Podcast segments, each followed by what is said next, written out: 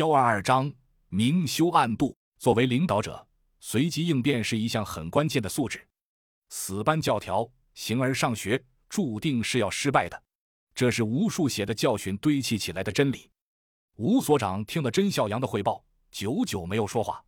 毕竟这个消息太过惊人，让人没法一下就接受。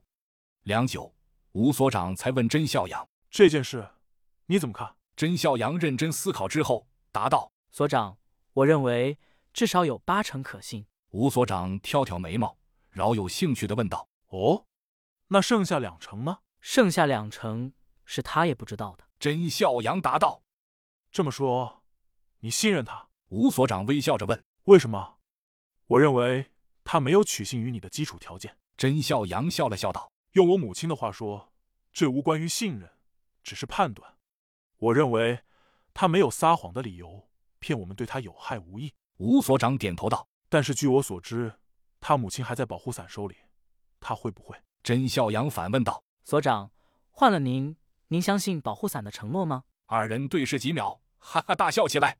最后的计划做了改变，也没有做改变。所谓做了改变，指的是甄孝阳带领一小队人悄悄潜入 LMNY 首都 BJLST，为了不打草惊蛇。人员只有七到八名，但却拥有随时呼叫陆基导弹轰炸的权限。这也是与欧洲几国沟通后的结果。欧陆诸国大部分都处在崩溃的边缘，只有帝国能够派出少量特战人员，而且他们自己也承认，这些人并没有应对末世危机的丰富经验，因为该国目前的主要战略还是自保，这样的前出作业几乎没有过，所以。他们只保证派出的绝对是最顶尖的精锐老兵，直接隶属甄孝阳带领的代号“四蛇”的小队行动全程。而所谓没有改变，很简单，按照原来的计划，仍然派出四队人马前往 HJP。毕竟世上没有不透风的墙，这样明修栈道、暗度陈仓，也是为了防患于未然。计议已定，剩下的就是敲定人员。甄孝阳拿出了自己的人员计划，这一队人由他自己带队。队员由二姐、欧阳、小七、幺幺、幺五、二二和三三组成，再加上哈巴，一共八人。应该说，队伍的配置很完备，具有应对各种情况的能力，也足够精简。目标很小，符合这次行动的需要。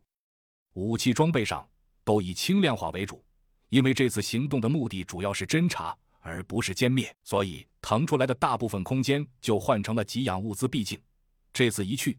要在偌大的城区范围内搜索敌踪，毫无线索，毫无头绪，面临的形势非常复杂严峻，不知道要持续多久，也不知道要面对什么，所以尽可能多的携带给养是绝对没有错的。